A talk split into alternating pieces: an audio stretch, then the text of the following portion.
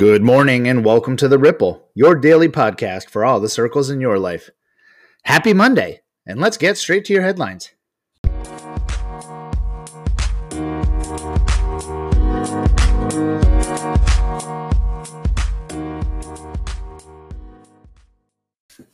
Locally, a new taxiway is in operation at Vermont's Burlington International Airport.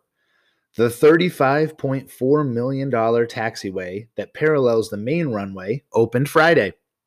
The project was in the planning stages for 10 years. Construction took four years. Airport Director Gene Richards said the 1.7 mile taxiway will eliminate the need for, quote, back taxiing, which is when a pilot drives to the end of the runway before taking off. Richard says the new taxiway will make the airport safer and easier for air traffic controllers to guide ground traffic. There will be less stopping, and it will eliminate the need to taxi across the runway. Nationally, most parts of the U.S. state of California are under a strict lockdown as COVID 19 continues to surge across the country. The stay at home order affects around 85% of the state's 40 million people. It will be in place for at least three weeks and cover the Christmas holiday. Many businesses will be closed and people will be banned from meeting anyone outside their household. On Sunday, the U.S. had a record number of people in hospital with COVID 19. The country has seen a sharp rise in cases and COVID related deaths in recent weeks, a surge that could be partly down to last month's Thanksgiving holiday when millions of Americans traveled around the U.S. The new restrictions in California, the country's most populous state, were triggered by intensive care capacity in the hospitals shrinking. The measures apply to the southern part of the state and the Central Valley, while other areas could follow within days. San Francisco has also gone into lockdown, with the mayor imposing a separate set of orders. Internationally, firefighters are battling to keep a large bushfire which has come within 700 meters of a small township on an Australian holiday island at bay. Dozens of residents of Happy Valley were earlier urged to evacuate as the blaze raged across raged east across Fraser Island. For 6 weeks, firefighters have been struggling to control the blazes on the island, a popular tourist destination off the coast of Queensland. However, efforts have been thwarted by a continuing heat wave and dry ground. Remember, it's summertime in Australia. The bush, brush fire was sparked by an illegal campfire in mid October and has burnt through over half the island. Fraser Island is the world's largest sand island and is listed as a UNESCO World Heritage Site. It has a population of fewer than 200 permanent residents, some of whom were evacuated weeks ago alongside the tourists. However, the residents, including many trained to fight brush fires, have stayed behind to defend their properties. The 2019 2020 bushfire season was by far its largest and most intense on record and was driven by the increasing effects of climate change, scientists said. In sports over the weekend, it was a good weekend for regional football teams, as the New York Giants picked up a surprise win over the Seattle Seahawks yesterday, 17 to 12. The win leaves the Giants in first place in the NFC East. The New England Patriots embarrassed the Los Angeles Chargers 45 to nothing. The Patriots used two rushing touchdowns from Cam Newton and two special teams touchdowns en route to the blowout. The win sees the Pats even their record at 6 and 6. Across the pond, Tottenham Hotspur took the spoils of the North London Derby yesterday, beating Arsenal 2 0. Goals from Hung, Heung-min Son and Harry Kane in the first half moved Spurs to the top of the Premier League table. In League One, Hull City earned a well deserved point at Oxford United, drawing 1 1. Oxford were well organized and made the Tigers work hard for 90 minutes. Greg Docherty got his got his well-earned first goal at Hull City in the second half to seal the tie and keep Hull at the top of the League 1 table. Now let's bundle up as we take a look at today's forecast.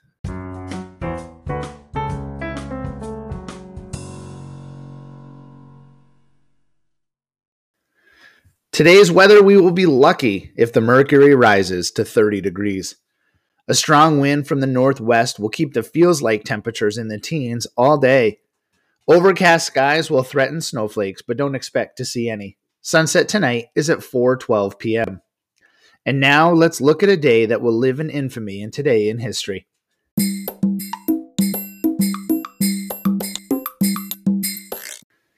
December 7th, 1941. At 7:55 a.m. Hawaii time, a Japanese dive bomber bearing the red symbol of the rising sun of Japan on its wings appears out of the clouds above the island of Oahu.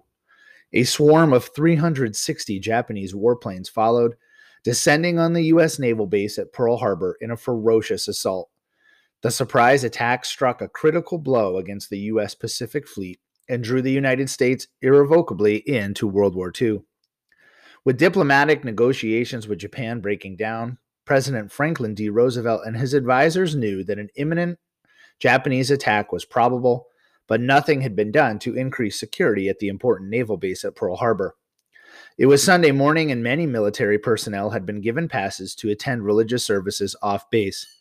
At 7:02 a.m., two radar operators spotted, spotted large groups of aircraft in flight toward the island from the north. But with a flight of B 17s expected from the United States at the time, they were told to sound no alarm. Thus, the Japanese air assault came as a devastating surprise to the naval base. Much of the Pacific Fleet was rendered useless. Five of eight battleships, three destroyers, and seven other ships were sunk or severely damaged, and more than 200 aircraft were destroyed. A total of 2,400 Americans were killed and 1,200 were wounded, many while valiantly attempting to repulse the attack. Japan's losses were some 30 planes, five midget submarines, and fewer than 100 men. Fortunately for the United States, all three Pacific Fleet carriers were out at sea on training maneuvers. These giant aircraft carriers would have their revenge against Japan six months later at the Battle of Midway, reversing the tide against the previously invincible Japanese Navy in a spectacular victory.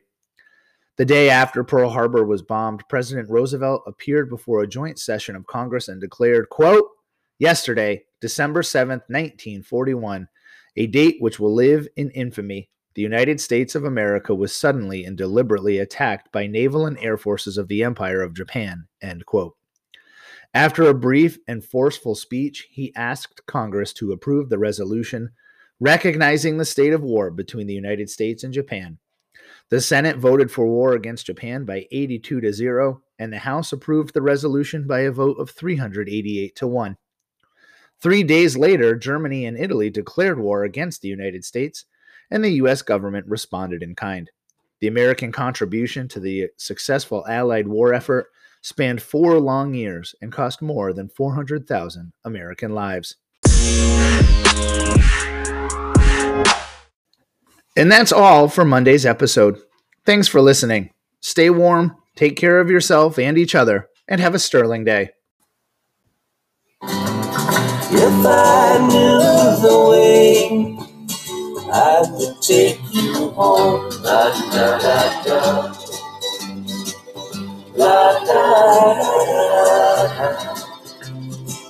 La da da da da.